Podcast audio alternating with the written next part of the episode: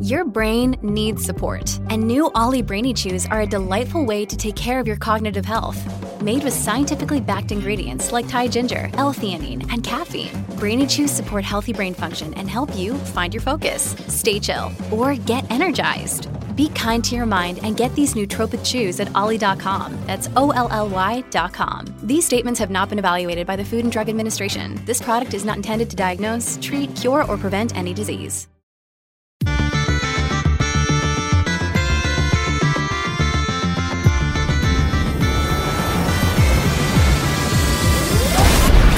Hello and welcome to the EDH Recast. My name is Joey Schultz and I'm joined, as always, by my fantastic co host. First up, he's not really interested in building Slogurk the Overslime, but he might be interested in building Fast Gurk. That's Matt Morgan. So, Joey, do you know what the uh, the Geist of Saint Traft, a legendary spirit, is? His favorite uh, breakfast cereal. Do you know what that happens to be? I do not. It happens to be Boo Berries because he is a spirit, also known oh. as a ghost. Matt, you know what? I'm I ain't gonna think about all of that, but I'm really happy for you or sorry that that happened. I, that's an appropriate response to what just happened.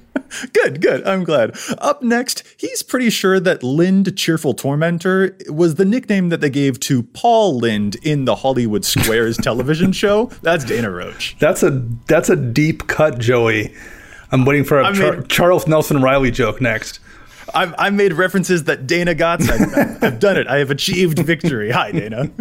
Well, hello, Joey. Um, where is Old Stickfinger's favorite place to trick or treat? The only thing that I know about him is that he's right behind you. It is, in fact, right behind you. Yes.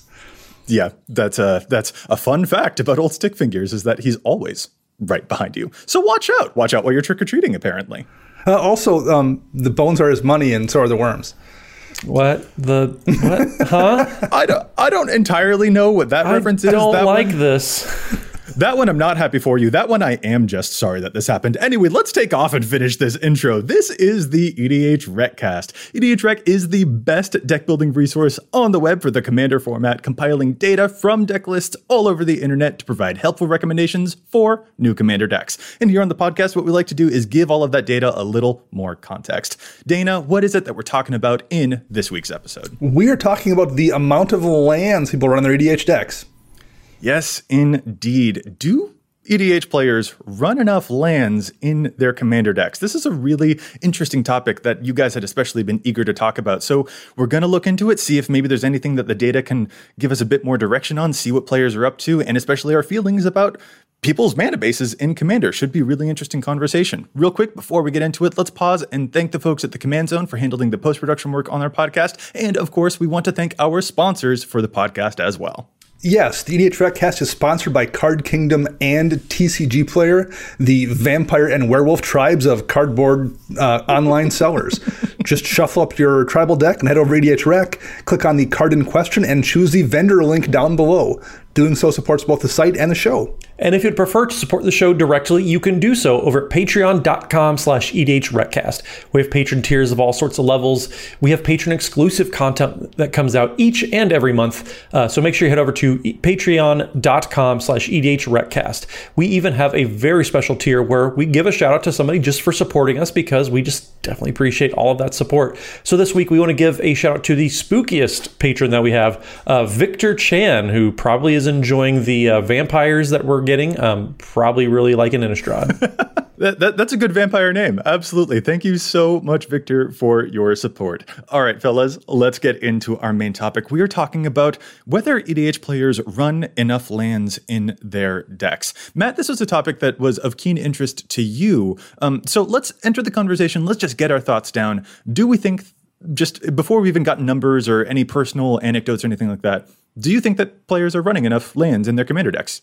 Um, absolutely not. If you could have seen me um, when Dana asked the question, um, I've been shaking my head for like five minutes. Um, so yeah, Okay. absolutely not. Um, I and this is a conversation that comes up on the uh, the social medias every now and then, and um, came up recently, and just kind of thought it's probably a good time to kind of revisit and, and look at some numbers because. I definitely don't think folks are running enough lands. Um, I don't think I'm running enough lands even. Um, but it, it seems like the last time that we talked about our, our folks running enough lands was uh, when Zendikar Rising came around, and we had the the MDFCs, the modal dual faced cards, um, which are lands on one side and spells on the other, and um, seems like a good time to maybe revisit that.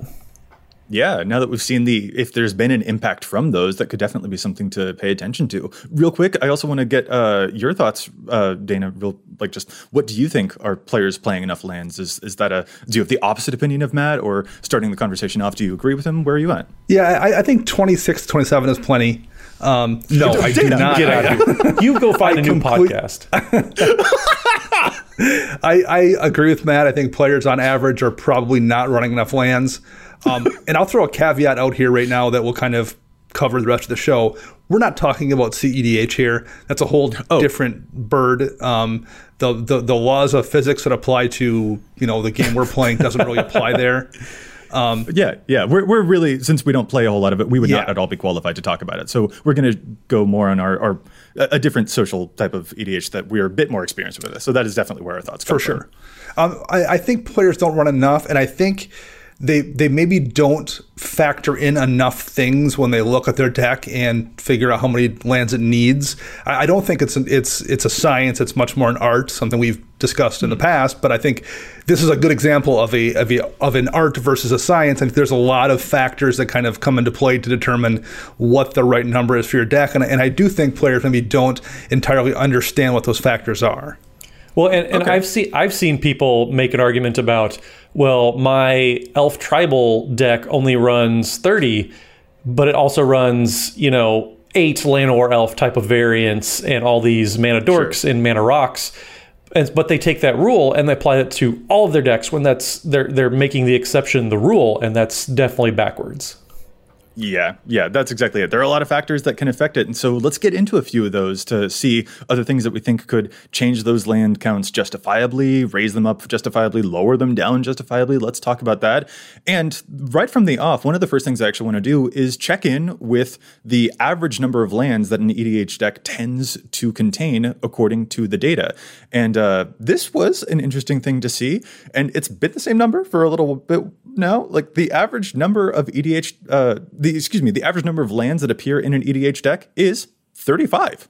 On average, an EDH deck contains 35 lands. It's been that way for a while. Then I think that that's kind of neat to see. Like it was 35 about a year ago and a little bit before that, and it's still 35 now. So that's interesting. Technically, right now it's 34.9, but we're rounding because Matt, unless you've been able to uh, defy the laws of physics, I, I don't think you can run 34.9 lands in like your Mirri deck. I mean, time time and space has no meaning in, in my deck, so I, I could figure it out maybe.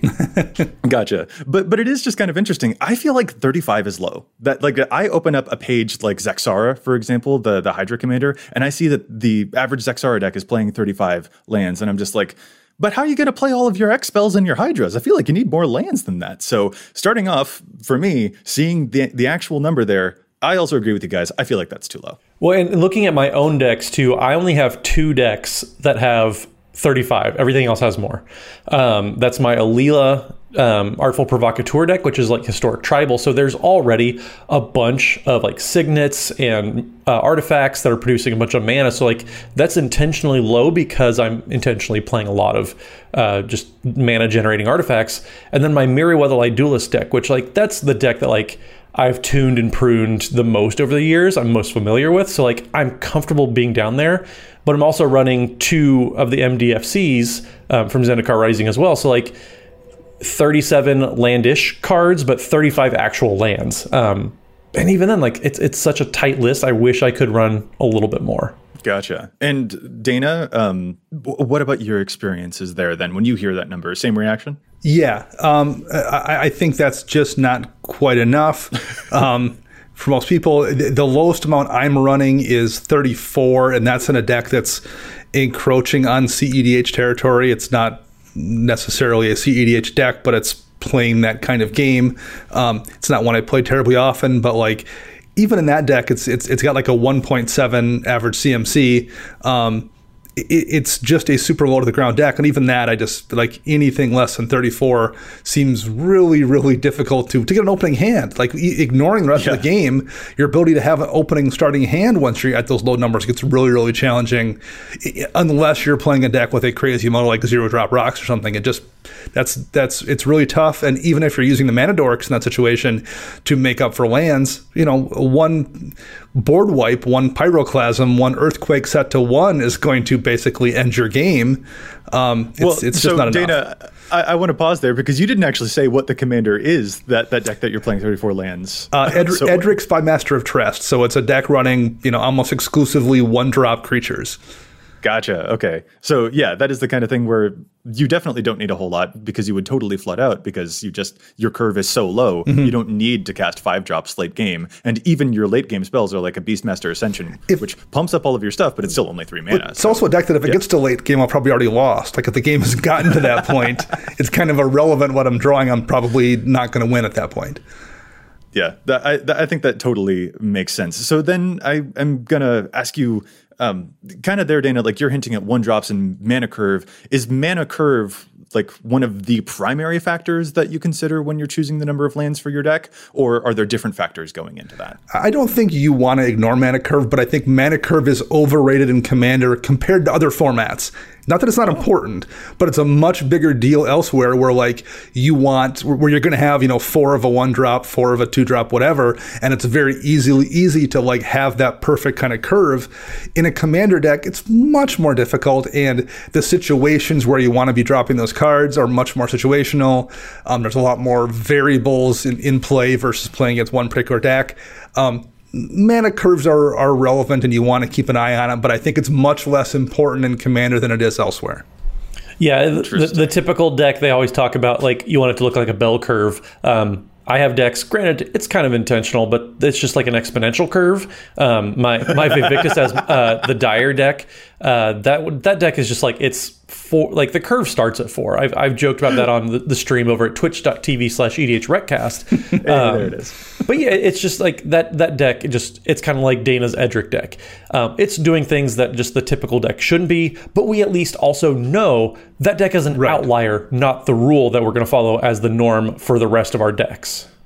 Right, right. And and that is also an important thing to note too. Like if you open up Lord Windgrace's page, for example, you will see that the average Lord Windgrace deck plays 40 lands, which for the record is good. I'm really happy to see that number there because I feel like 40 is like a minimum number for landfall decks. I feel like that's really, really important to see. But yeah, that is also not going to be that that doesn't speak to the average deck because not every deck is playing landfall. So those strategies, especially Matt, as you're mentioning with like you have so many six, seven, eight, and even nine drops in that deck that the land count is going to be wildly, completely different based off of you know me playing a typical reanimator deck instead. I, I, I definitely two need, I need two hands worth of fingers to count the uh, average CMC of most cards. Yes.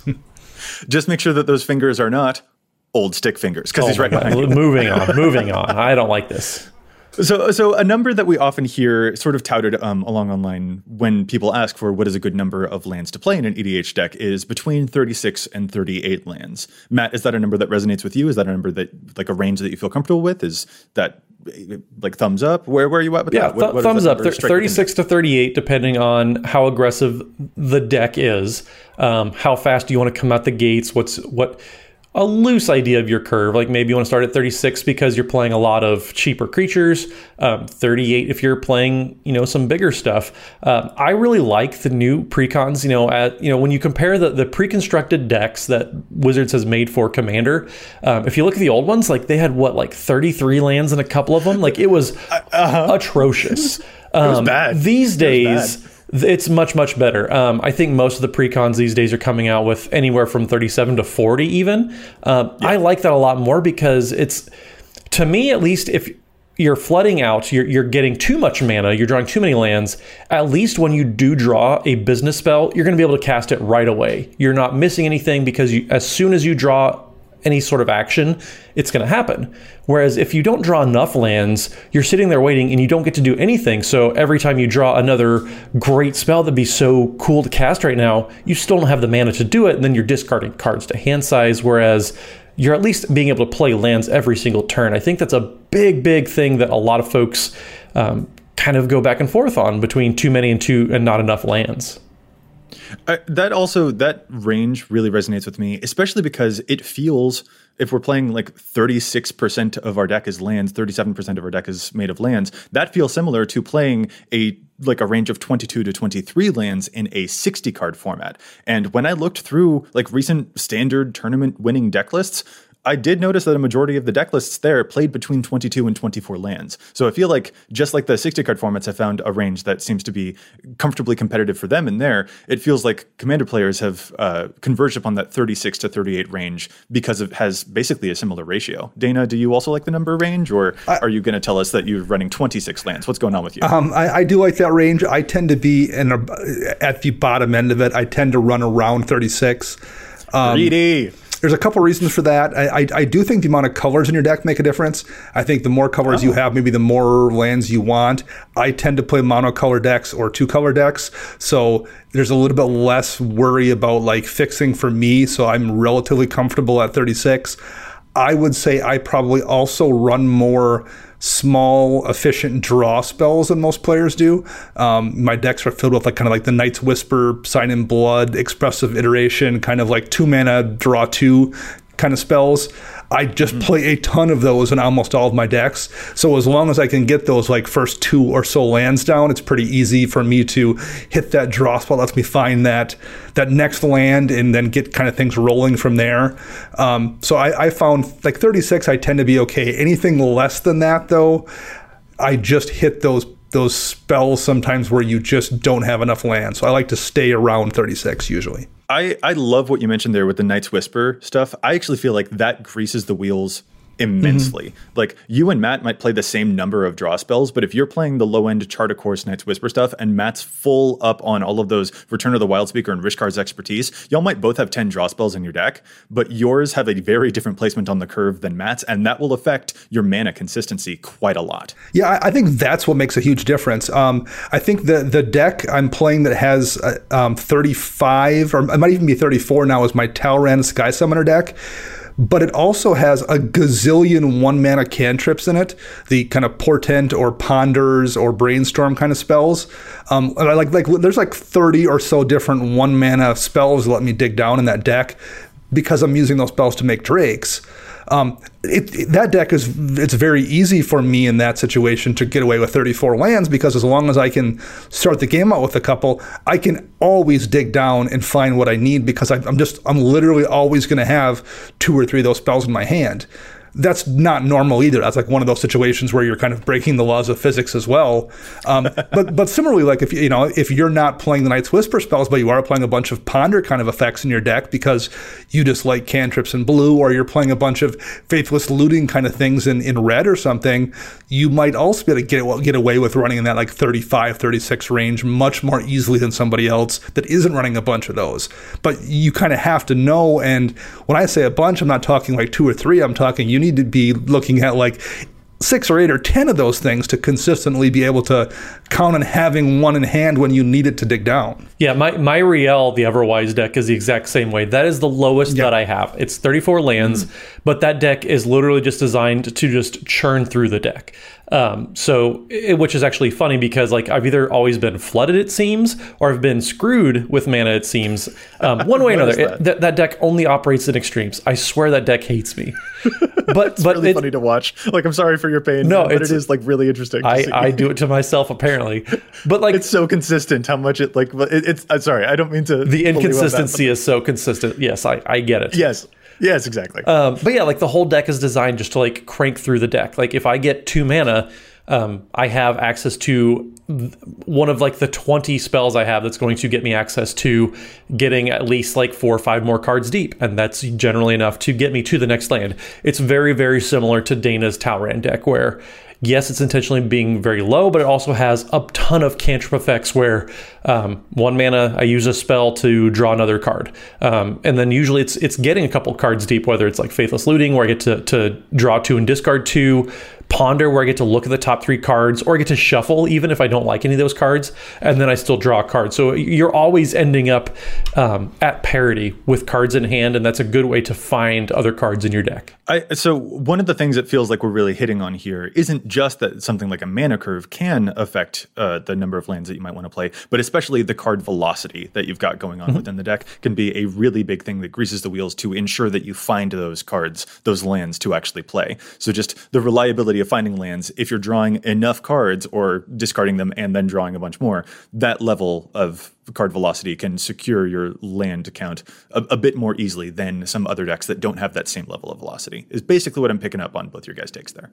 Yeah, I think that's definitely a big factor and probably one that's more important than most players realize is that the ability to dig down, you know, draw card velocity, like you said, is a much bigger factor than I think most people realize. I think they, they tend to fixate on either mana curve or average CMC. Um, and not that they're not important, but I think those matter a little bit less than some other factors, particularly what your card draw and velocity are. Well, and, and now, kind of adjacent to that thought too, um, card selection is also yeah. very very important. I think that's one reason why Sylvan Library is as expensive as it is because the effect is so powerful. You're able to kind of help control what cards you're going to be drawing in green, which is something that typically green doesn't do. Instead, you just draw 20 cards, um, which is what green normally does. Uh, but being able to control, you know, the, the next few cards, like say, you know, you have your Sylvan Library trigger, you look at the top three cards of your library, you're like, I really don't need this six drop right now because it's only turn three. Um, I'm going to put it another card down and I'm going to draw this land that I need just to keep everything dropping. And so you can kind of hold off on drawing a certain card until when you really want it. That's another huge factor. There's um, a lot of effects in blue that are dealing with this, um, whether it's like soothsaying, where you can just look at the top X cards of your library and, and, and rearrange them. Um, but there's a lot of different ways that you can kind of control what is happening with the top of your deck, and that also matters. The the Sylvan Library one's a really good point, Matt. Um, I've noticed when I drop like that turn two or three Sylvan Library, and I wound up taking all three cards in the next turn. it, it, yeah. My thought process is almost never, oh, I want all of three these three cards. It's almost always, I just want one or two of these out of the way. Like, mm-hmm. like yeah. I just want to get them into my hand, not to have use for them, which I, I, I, may do, but like, nope, I just need to be able to see three different things next turn. I want to have the option to to look at, you know, three cards now and three cards next turn, as opposed to just looking at like four cards. See, it, it's so funny because Matt was talking about card selection, and I was so convinced that Dana was about to be like, "Card selection? What do you mean? Sylvan Library Just take them all. You lose it. He's, he's selecting all three cards. Yeah. yes, very much. Um, Dana, you you hinted at something earlier that I want to circle back to. You had mentioned that playing more colors would affect the number of lands that you were inclined to play. Since you build so many monocolor and two color decks, like you've got your Jeru and your Jury, for example, those are things that you feel more comfortable slimming down on the number of lands that you've got because there are fewer colors to get. Is that a feeling, Matt, that you share as well? If you're playing more colors, does that make you more inclined to play more lands, or do you think it's probably kind of a wash either way? What do you think about that statement that Dana made earlier? For me, it's a wash. Um, when I was looking through all of my decks, um, typically the amount of colors that I'm playing doesn't really affect the um, like the number of lands that I'm playing. Um, I mentioned that my my Alela deck plays 35 lands, which is on the low end. That's a three color deck, um, and then I have two color decks that are playing 37.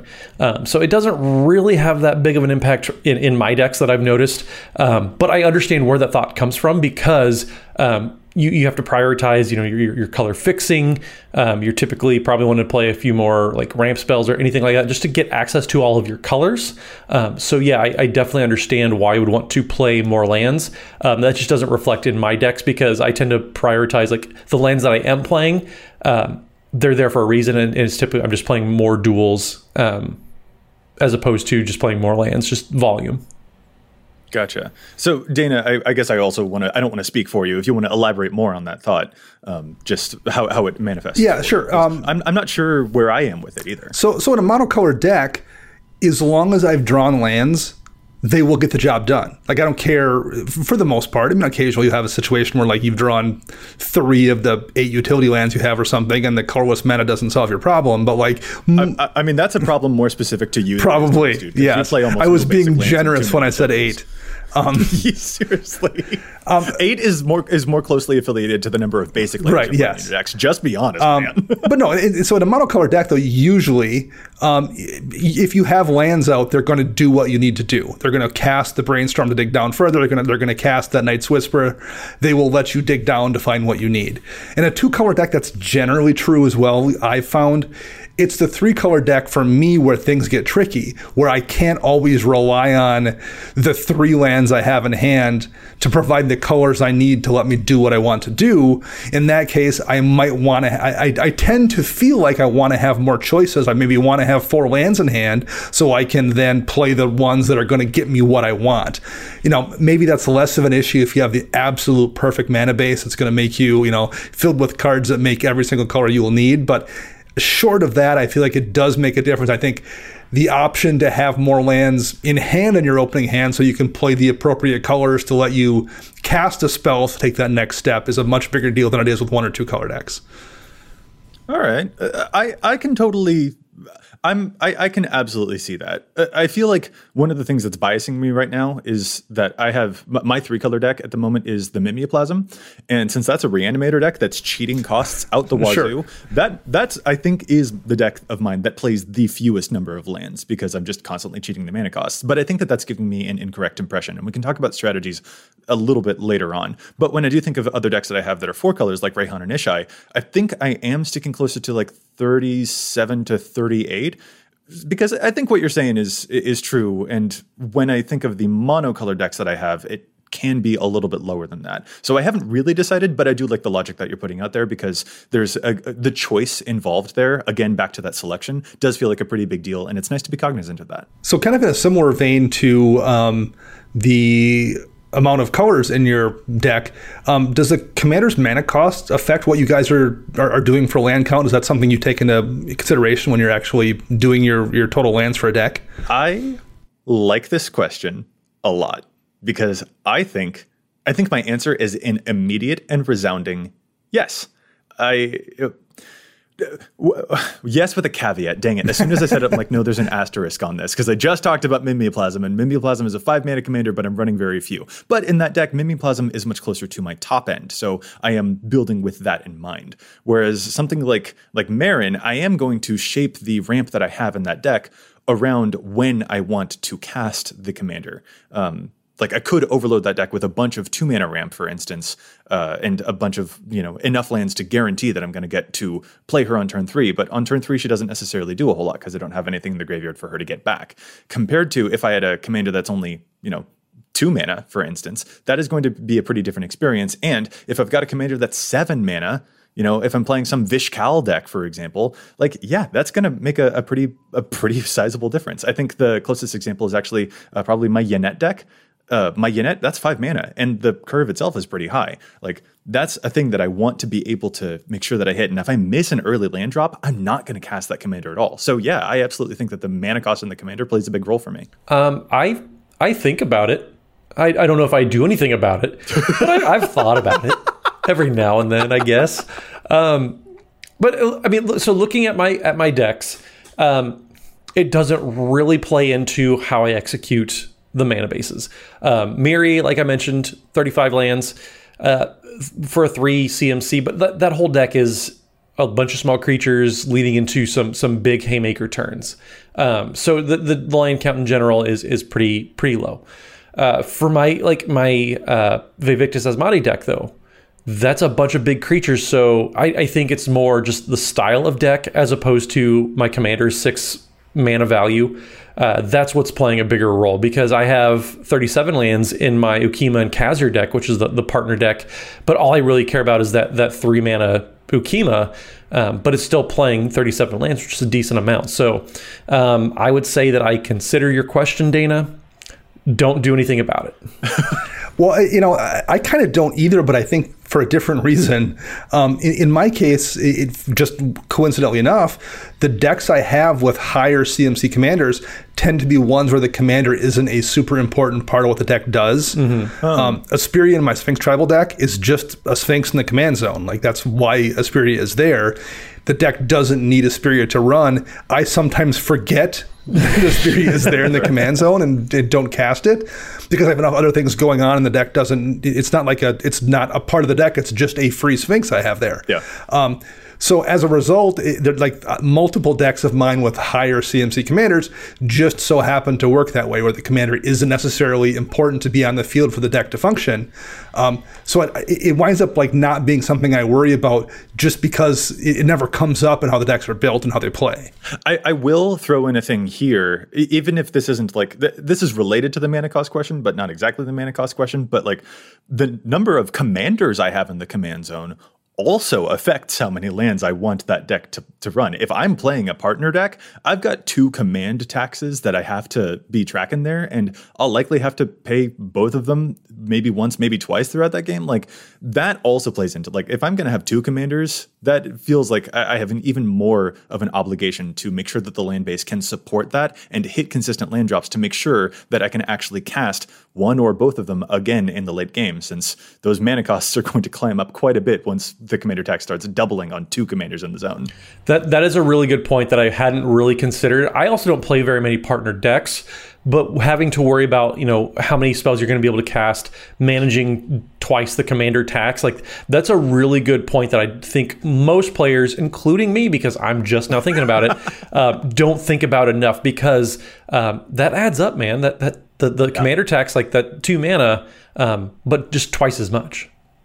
Yeah, it, it, it's it's really cool. I mean, I, I, I really enjoy playing it. Like my Virtus and Gorm deck, for example, I love it. And Virtus is just a little three mana guy. But as soon as I put him down onto the battlefield, everyone and their mother is going to try and get rid of Virtus because no one wants him to cut their life in half because it's very scary when that happens. Which means he ends up costing like five mana, seven mana. I've cast him for I've played an eleven mana one one in, in my lifetime because of how much Fearless hate, uh, how much hate he just gets over time. But I've also got another commander that I also have to contend with. So there's a lot juggling there. Um, so that's uh, an interesting point too. So I, am I'm, I'm I'm interested in that, Dana, because I think that I need to study a bit more to really answer your question. But I know for sure the answer to the partner's question. Um, but mana cost in the command zone, I feel like it is actually pretty reasonable to shape a curve around that. That does actually make a lot of sense to me, even though I know that Matt disagrees because of all of his big dragon Vaevictis stuff.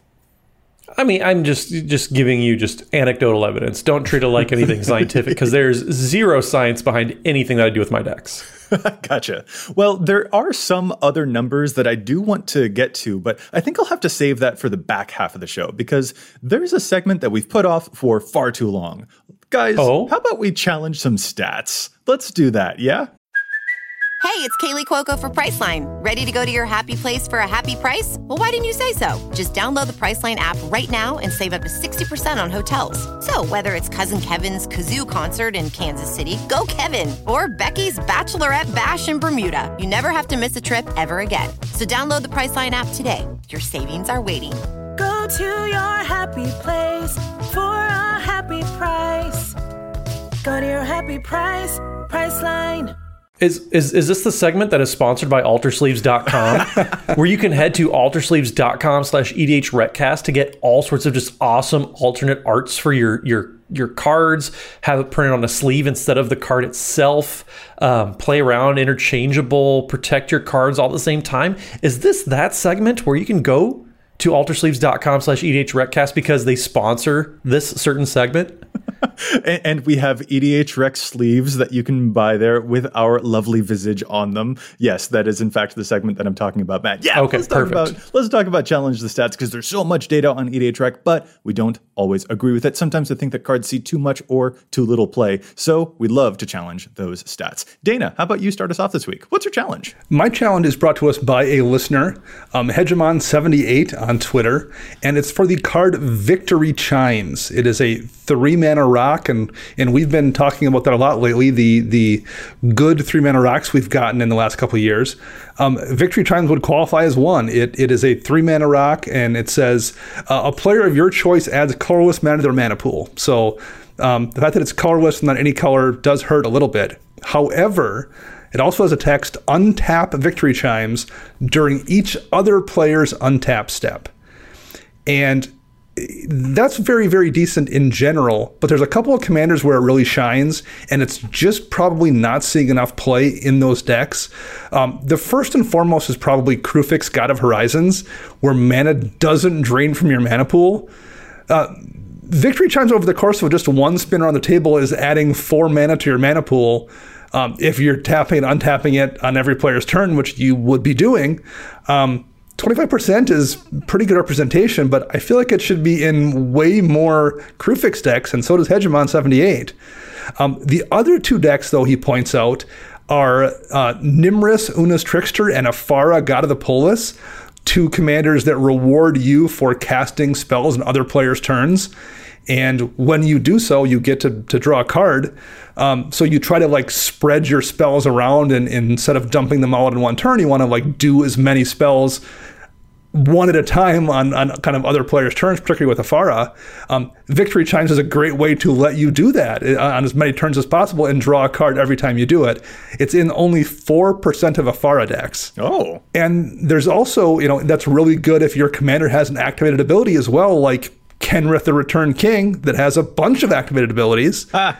and it's also only in 4% of Kenrith decks. So it's not the kind of card I think you want to run in, in, in, every single deck, but there's a lot of places where it does crazy good work, and it should be in more Kruphix decks, more Afara decks, more Kenrith decks for sure. So I'm, I'm with uh, Hegemon 78 here. Um, Victory Chimes should see more play.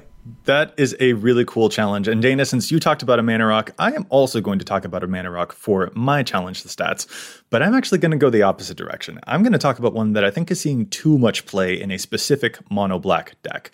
The commander that I'm talking about here is Chainer Dementia Master, which, fun fact, before I built Syr Konrad the Grim, the commander that I was going to play for Mono Black was Chainer Dementia Master, but then Konrad came out and stole my heart away, and he won't give it back. He's just too beautiful. Chainer Dementia Master is a really cool five mana, three three minion legend that can revive creatures from your graveyard. He gives all of your nightmares plus one plus one, and you can pay three black mana and three life to reanimate a creature from your graveyard. And that creature becomes black and a nightmare in addition to its other creature types. And excuse me, I'm realizing that I misread that. It doesn't just return a creature from your graveyard, it's any graveyard. Lord, this thing is so good. There's only like 445 Chainer decks out there, and there need to be more. This guy's awesome. The issue that he sometimes run into, uh, runs into is that when Chainer himself leaves play, all of your nightmares would get exiled. But the thing that this Chainer deck loves to do is to find one of those awesome creatures that you love to reanimate, like a Gray Merchant of Asphodel that is going to drain so much life from your enemies enemies, and then pair that with something like a Viscera Seer, so that you can just sacrifice that creature all over again and then immediately bring it back by paying that three mana cost. It's so, so awesome. This is a very, very cool reanimator deck. But there is a mana rock in here that I don't know if it actually needs, and it's a very expensive one at that. I'm talking about Jet Medallion. Two mana artifact, black spells you cast cost one generic mana less to cast.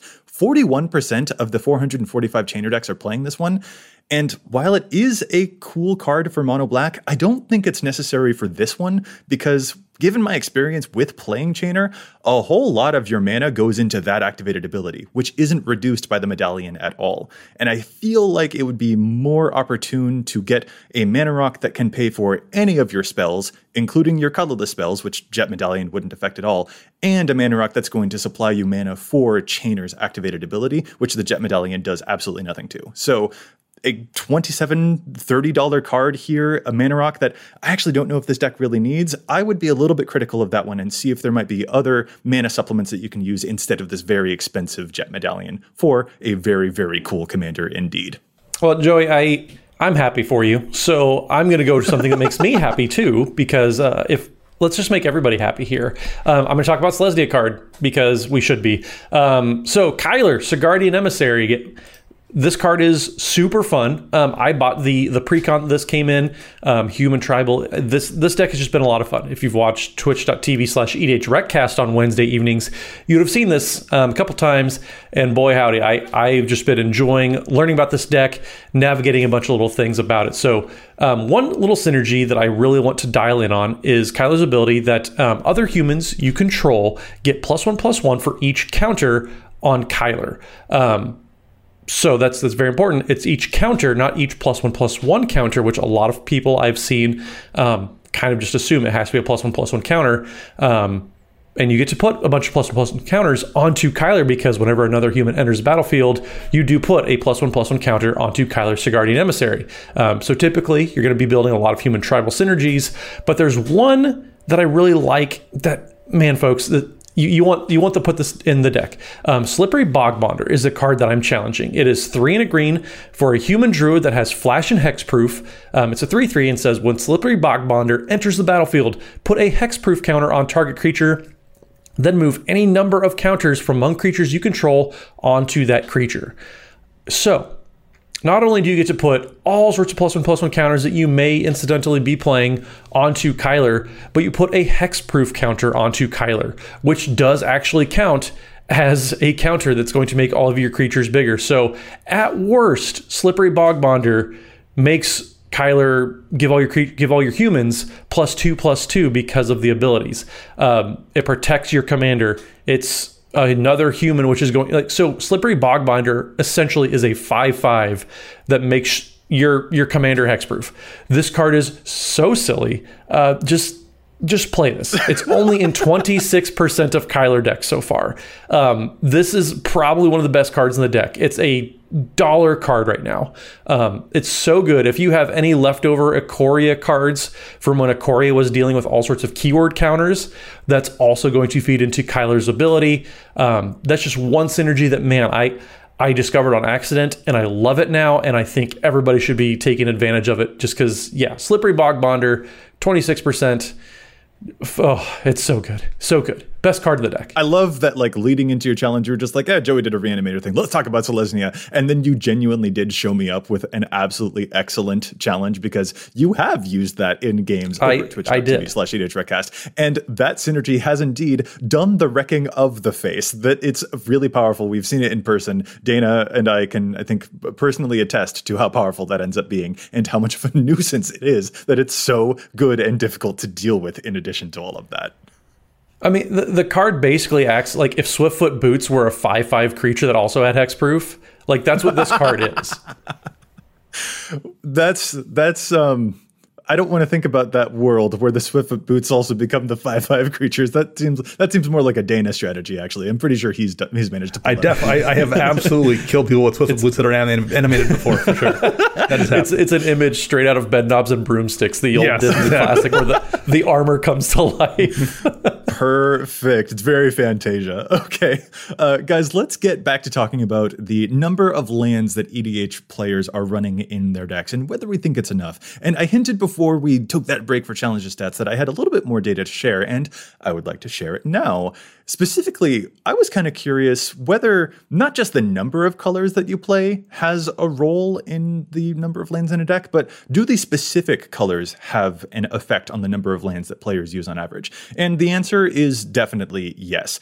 Basically, in the data, we can actually pick out that decks that include green, on average, tend to play one more land than decks that don't include green. For example, the red green color combination those commanders tend to run an average of about 35 lands, while almost every other two color combination runs like 33 lands. Or every three color combination that includes green, such as, you know, Naya and Jund, they run like 35 or 34 lands on average. But every three color combination that doesn't include green, like Esper or Mardu, they run an average of 33.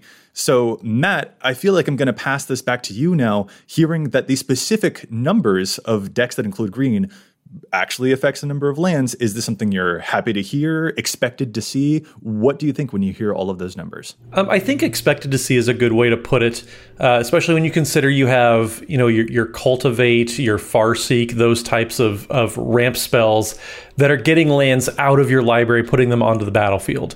Um, just that's kind of Green's calling card when it comes to ramp is they're they're putting more lands in there because they're pulling more lands out. Whereas if you're playing Izzet or Grixis or, or Esper, whatever it is, uh, your your ramp typically is going to come in the form of artifacts. Uh, just kind of how the most efficient are, whether it's the signets, your Sol Rings, um, anything like that. You're kind of leaning on that a little bit more. So yeah, it, it does add up um, and everything ch- kind of checks out why Green would be running more lands on average because their ramp packages are going to be more reliably land based. Dana, what do you think? it doesn't surprise me, but I, I also think that maybe that isn't the right way to do it. Um, I, I think Green's land ramp gives them more options to fix, and you can maybe get away with slightly less lands there. Whereas I think the other colors that don't have that option, they're relying on mana rocks to fix. plenty of which, including my challenge of stacks pick, Victory Chimes, don't fix your colors. So I think you you need to have a little bit more reliably, uh, or, or, have a more reliable chance to draw those lands that are going to make you multiple colors, and and have an option of what lands to play to get you the colors you need. Um, so yeah, it makes sense, but I, I don't know if I necessarily uh, ascribe to that logic myself. I'm, I'm so happy you said that because when I saw those, I was just like, well, then the Esper and the Mardu and the Grixis need to stop playing 33 lands on average and right. they need to play more. Yes. They need to go up. This number is too low. I still feel that way, that this number is too low. And I just want to see the land count increase because I feel like this is not consistent enough. Like, no. So Matt, Matt, I'm sorry, but like I want all of the other ones to to be there on the same level. I don't. I I, I said that I think that's why that's happening. I didn't say I agree with it. I I think gotcha, these people gotcha. running 33 lands are a little out of their minds anyway. Well, yeah, they probably are actually. Yeah.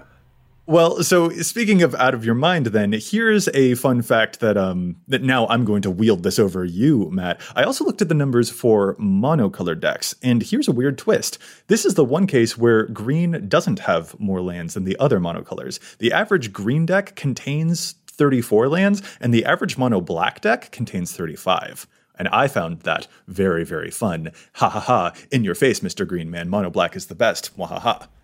I mean, well, if, if you want to take it that way, um, colorless decks run 35.3 lands on average. So, netty netty boo boo. no, you, have absolutely got me there. No, it's, it's absolutely true. But in those cases, I feel like there is a, a pretty clear reason that you can draw for that. Like mono black loves the Cabal Coffers or Cabal Stronghold synergy. So more swamps is absolutely like part of an essential game plan for mono black. And as for a colorless deck, I mean, there are fewer possible spells out there to run in the first place. So I feel like that has a really big effect. Not only that, but as we were talking about earlier, where does the commander's mana cost affect the number of lands that you'd play? Well, some of the best colorless commanders are things like Kozilek, shout out to Ashlyn Rose, and that's a 10 mana creature. So yeah, you would want to play more lands so that you can actually cast your colorless commander in the first place. Well, Joey, I think that just as much as anything with these monocolor land counts is the strategy that typically is employed by each of these colors. Like mono red is typically kind of known as the the aggressive color, so it makes sense why mono red is only running 33 lands on average, or why mono blue is doing that as well because like Dana pointed out with his Talrand deck, there are so many one mana efficient cantrips where you're getting a lot of card selection that you're able to find those lands. Whereas with mono green, mono black, like those are typically bigger mana type of strategies there. Uh, so they have to be playing more lanes just because they want more in play and they don't have that type of card selection blue does or just the the all out gun at speed that mono red does. So I think the strategy plays just as much as a factor as anything else with why any of these monocolored decks are, are playing the lands they are. And, and, that honestly is going to be another huge factor that I think we've kind of obliquely addressed, but we haven't directly addressed is that like the strategy itself is going to be one of the most deciding factors here. If you're playing landfall, yeah, that's not going to be a 33 land deck. It's just not going to be the case. But I feel like that's not even necessarily the only example there. Like one of the reasons that we might see more lands in more colors, for instance, could be because of a, like a super friend strategy, for instance. Like that is the kind of strategy that you're going to have a lot of like five and six mana planeswalkers. You need to hit them consistently. So that is the type of strategy that would really encourage you to play more of those lands. Whereas if you're playing like Dana, for example, you have an elf ball deck, uh, just an elf tribal deck. That is the kind of thing that is low to the ground and more aggressive. And that, that strategy on its own is just going to completely change the amount of resources that you provide in the in the land base. Just on its face, the strategy plays such a huge role. And I guess we had like talked about that peripherally, but maybe not directly. Yeah, and that was definitely a situation where I, I noticed in that deck, I think I was running 38 initially, and I, I just drew too many lands. Um, mm-hmm. The amount of ramp I had. Additionally, it's a commander deck where the commander taps for mana. Um, so so making mana just wasn't a problem there. If I you know happen to not see a land on turn six, it was a way um, less pro- a, a way lesser problem than it would have been in plenty of other decks. You know what? That's a huge point too. Marwyn, your deck there, actually makes mana herself. I would expect to see that if your commander is the one that can produce mana, like a Belbe Corrupted Observer deck, for example, mm-hmm. that can do a lot to smooth out your land necessities. Yurlok of Scorchrath might be another example. Like commanders that produce mana on their own, that can also be a really big factor that allows you to have a more comfortable, closer to 35 compared to a deck that might be hungrier for like the 37 or 38 when planning for the long game. They don't have that instant ramp right there in the zone. So that that also is going to play a huge, huge factor in all of this. Kind of circling around to the strategy, I think one of them that I uh, mentioned earlier is I play a bunch of reanimator decks. I'm constantly cheating costs into play. I don't want to pay nine mana for a creature. I want to cheat it into play. That's another type of strategy that would also encourage me. Just like Matt, you were mentioning with the the mono red aggro or stuff like that, that can be a faster strategy. Well, when I'm cheating mana costs with a reanimator, that's another strategy that I'm like, I feel a little bit more comfortable than I do in my other decks if I play a few less lands here because I'm just going to cheat those costs anyway. So that's great. Yeah, well, and, and this is another reason too. Like you said, having having mana in the command zone. Another reason why Rofellos definitely needs to stay banned because um, you want to talk about like, ooh, all the mana that card can generate. It's it's a little ludicrous. There you go. So here's a left turn in the conversation now. We often hear this adage that if you add two mana rocks or if you add two sources of ramp, you can remove one land. Dana, let, let, let's ask you first. Is this an adage that you agree with or that you disagree with? When you see that kind of uh, logic floating around online, as it seems to do a whole lot, what is your main thought ab- about that idea? I think if somebody asked me if I had heard the old adage that if it's raining in the morning, make sure to have a big breakfast, my response would be that adage makes no sense because those two things have nothing to do with one another. I feel the same way here the amount of ramp and mana rocks I have in my deck has nothing to do with how many lands I play. Now that that's not, of course, universally true. If you're playing some kind of a super fast combo deck, you might not care about making that fourth landfall because your deck's trying to combo off and win super quickly, and as long as you have a couple lands enough to play those rocks, whatever, maybe that's going to get you there. There are definitely exceptions where that's maybe true. By and large, however, making your land drops is a whole different thing than ramping ahead with mana rocks. Those two things really aren't that related, and I want to be doing both of those things every turn. Dana, okay. I'm going to need you to say all of that over again because that adage you just made up, at least I hope you made up and it's not some old prospector talk. Like, I was laughing the entire way through that. They used so. to say that in the mine every morning before we'd go down and dig coal. that, that That's going to be my new ringtone. That was absolutely brilliant. Okay, so Matt, what do you think? Do you think that adding more ramp can be a, an excusable justification for slimming down on the land count? Again, um, we're talking about more of the, the social. We're not talking about competitive stuff, um, but right. in, in, the the type of games that we're playing. Um, I don't think I would ever do that. Um, I if, so especially with with land ramp if you're playing rampant growth or, or, any of those types of things that are grabbing lands out of your library and putting them on the battlefield um, you're taking lands out of the deck, which means you can't draw those later. It's the same reason that I don't consider a fetch land because a true land or going up a land because you're just taking out a, a, land that you could be drawing later because you're you're thinning the deck out. Um, in 60 card formats in, in, in modern and legacy, especially where fetch lands um, kind of run rampant, like you might see somebody who keeps a, a, hand and they play their fetch land, but they don't crack it. They don't get a land out of their deck because they want to draw an additional land on their draw step. And so taking a land out of there just prevents them from doing that. It reduces the chances. So um, I don't ascribe to if you're playing ramp sources, um, you can go down on lands. I think you want to have your, your lands set because you typically, in a game of Commander, which is all about resource accumulation, that's what the format kind of s- pivots around, um, whether you like it or not.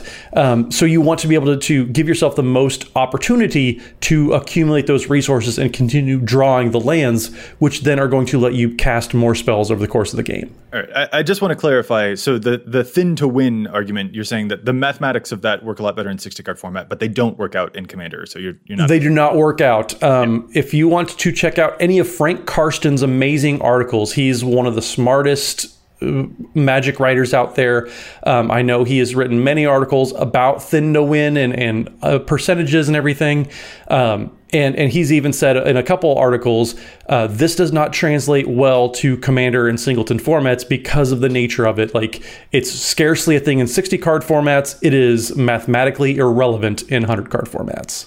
Right. So for you, I just want to make sure I fully understood what Sure, you're saying. You would rather play if you do have more ramp sources, especially the ones that go and find lands. You still think that, like, if anything, that might be cause for you, you to play like almost more lands in the deck to make sure, Um, I- or I- or was that gonna- not just a gonna wash? im- yeah, it's not going to impact anything that I do about the the total lands that I'm playing. Um, I, I so yeah, to to answer the question directly, um, I'm not taking out lands because I'm adding in more mana rocks. Yeah.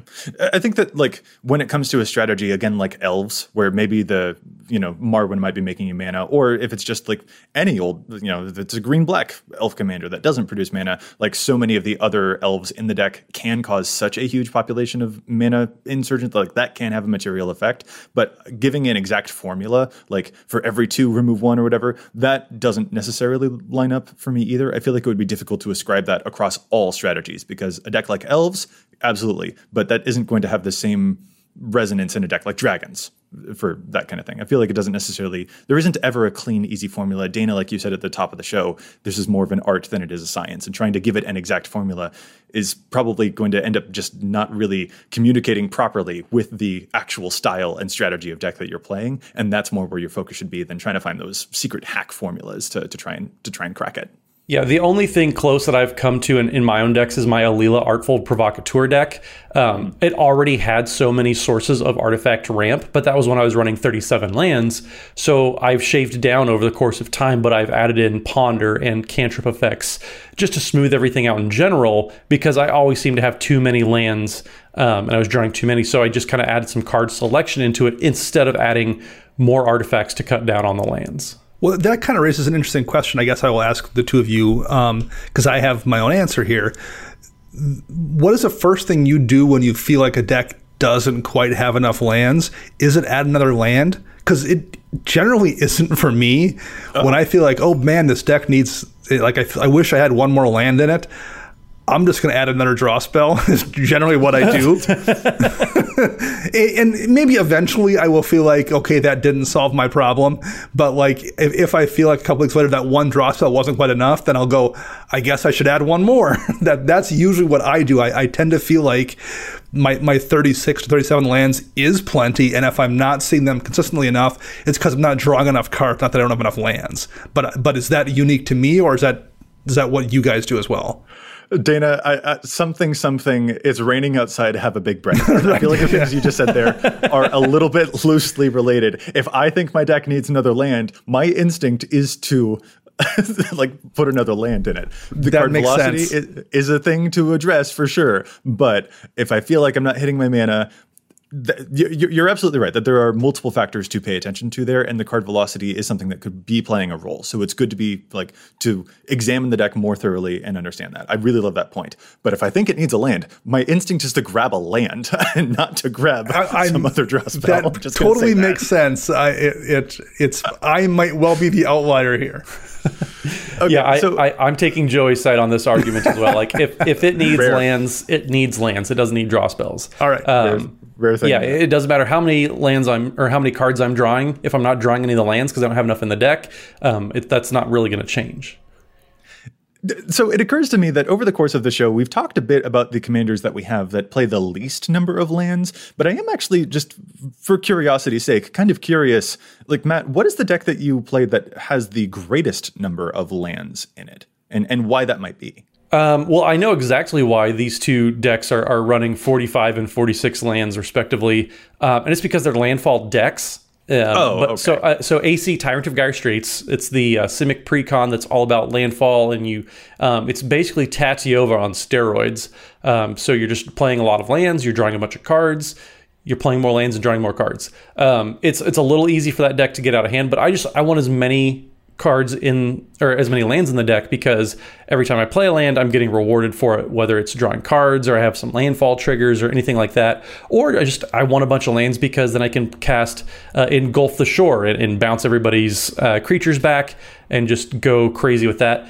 Um, but also I have Omnath Locus of Rage, which is running 46 lands, um, and that's just all about getting a bunch of lands in play. And I'm doing stuff like Scape Shift with Valakut in play. Um, so I'm just doming the table, or I'm just generating a bunch of elementals. Um, so both of those strategies, like I'm intentionally running a lot of lands because I just want them. I'm benefiting from playing more of them, Yeah. um, and I'm casting spells that are putting more of them into play. And so Yeah, it, it both of them they're intentionally running a very large number, um, but it's kind of crazy actually thinking about it now because Omnath counting the uh, the dual faced cards. Um, I'm running 48 land ish cards because I have a couple of them that I can play. So yeah, almost half the deck could be a land. And for the record, that's more lands than the typical landfall deck tends to play. Definitely. Do you have do you have an inkling though, you know, barring landfall, because I guess, you know, in retrospect that question was kind of obvious. Barring landfall though, do you have an inkling of what your most land voluminous deck might be? Um, I believe it is the Boros Precon deck, the lore or the Lorehold, excuse me, Lorehold Precon deck from Strixhaven. Um, Gotcha. Because uh, that deck came with 37 i believe and i added an extra one because um, the deck kind of struggles and, and like i need res- i need a lot of resources in that deck. Um, it's And- kind of low powered um, it's it's precon plus. and- go ahead. And and to clarify there, just because I know when looking through data for the face commander of the deck, Osgir, Osgir runs a lot lower on lands because he's really good Mm-hmm. at creating more mana rocks. But you've opted for Alibou, and I just want to make that. that I have, yes, clear. yeah, yeah. I, I, I put Alibou at the front, um, so it's it's still wants a bunch of lands though, um, because all these these you know things that are going to be making lots of different artifacts, uh, they cost a lot of mana. Myr Battlesphere is not a cheap card when it comes to the mana, so need the lands. Okay. Okay, so then Dana, how about you? Same question. What's the deck that you're playing that runs the most lands? And I'm going to stop you from saying a landfall answer. My, my landfall deck doesn't have a ton of lands in it. Um, I don't say these words to me, Dana. You don't make any sense. well, The- and, the- and to be fair, it's not really a landfall deck. It's more of a lands matter deck. I, I, I don't do crazy landfall things in it, so it, it, there's a reason that deck compared to Matt's Aesi deck, it looks a little bit different in terms of land counts. My most really is my Crash deck at 37. That's the most lands are in any of my decks is is, is only 37. Um, in one thing I will say that I definitely do in thinking about it, um, and this probably harkens back to my comment about adding a draw spell when I feel like I'm short of land. I tend to tweak my deck around the land count that I've already decided I want to have versus tweaking the land count around what plays well. Like if I feel like my deck isn't playing well with the amount of lands I want, I adjust the deck so it's okay with that amount versus versus doing it the other way around. I'm, I'm not. What kind of. What kind of like so, adapt to the heliocentric model? Of so the here's the here's there- there- here's the logic to that. I want to have a lot of toys. Like I want to have all the fun cards in my deck, and I don't want to have to play 40 lands to to be able to play all those toys. I want to be able to you know only play 36 lands and have access to four more toys. So We're- I we're- will tweak the deck to allow me to be able to get away with running 36, but. Um, Anything less than that is too few, but I tend to stay. Yeah, 37 is the most I'm running, and it tends to be 36 in way more of my decks than than not. I feel like I've discovered secrets on this podcast that I don't. Yeah, good old Dana Moses Roach because everything's Bear set in mind, stone. I, I am not going to argue that's the correct way to do it. I'm just saying Okay. that's what I tend to do. As long as we're on the same page there. Right. I'm, I'm, I hear 37. I'm like, that's the average for me. The deck that I have, not Titania, which is my land based deck, that has 40. And that, if we're not counting lands, the next one after that is Thalisse, which I think is like 38, maybe even 39, because the curve in that deck tends to, I've got so many cards that cost five mana that I really want to be able to play. And I can't afford to miss a land drop. So that's one for me. That's the kind of answer that I was looking for, Dana. Meanwhile, you're like, oh, yeah, my landfall deck, it's got 20 lands in it. And I'm just like, I don't know what to do with you sometimes, dude. That's great. It, it has 36 in it um, for my for my Gruul landfall deck. Um, I, I, also note though another difference I think between my my brewing and, and the way you two brew is I'm much greedier with the amount of of dual lands I run. You don't say. Um, I don't run a ton of basics in my decks, a- and that's I, I would tell I would say don't emulate that if you're someone else, because you can absolutely get burned for that. But because I tend to run so many lands that produce multiple colors of mana. I, I tend to very frequently have the colors I need early on that let me cast the spells, let me dig deeper. I, I don't find myself in a position where I have to worry about colors very often. Um, I think that's something that helps me with with that land count too. So to a degree, I am doing the thing that we say we shouldn't do, which is run too few lands. Um, it's just that the, the the the amount of lands I'm running are right at the bottom end of maybe the threshold versus down in like the 33, 34 range. You're, you, this is this is ludicrous. I need to move on. I've got. I, I Okay, just, fair we enough. To- we we've got. Uh, so there's just one final question that I want to talk to you guys about, and that actually involves a little bit more data. And this is really really interesting uh, to to sort of look over. Um, I mentioned at the top of the show that the average number of lands that appears in an EDH deck is 35, and that it's still 35 because over the past year, but year and a half, um, we've drawn this data report and looked over. Yeah, it seems to be consistently 35, but again, we are rounding there. And here's a distinction that I do want to make because technically we were rounding up from what the current average is, which is 34.9, because I don't know, you can't play 34.9 lands in a deck. It's one full card. So we were rounding up to 35 there.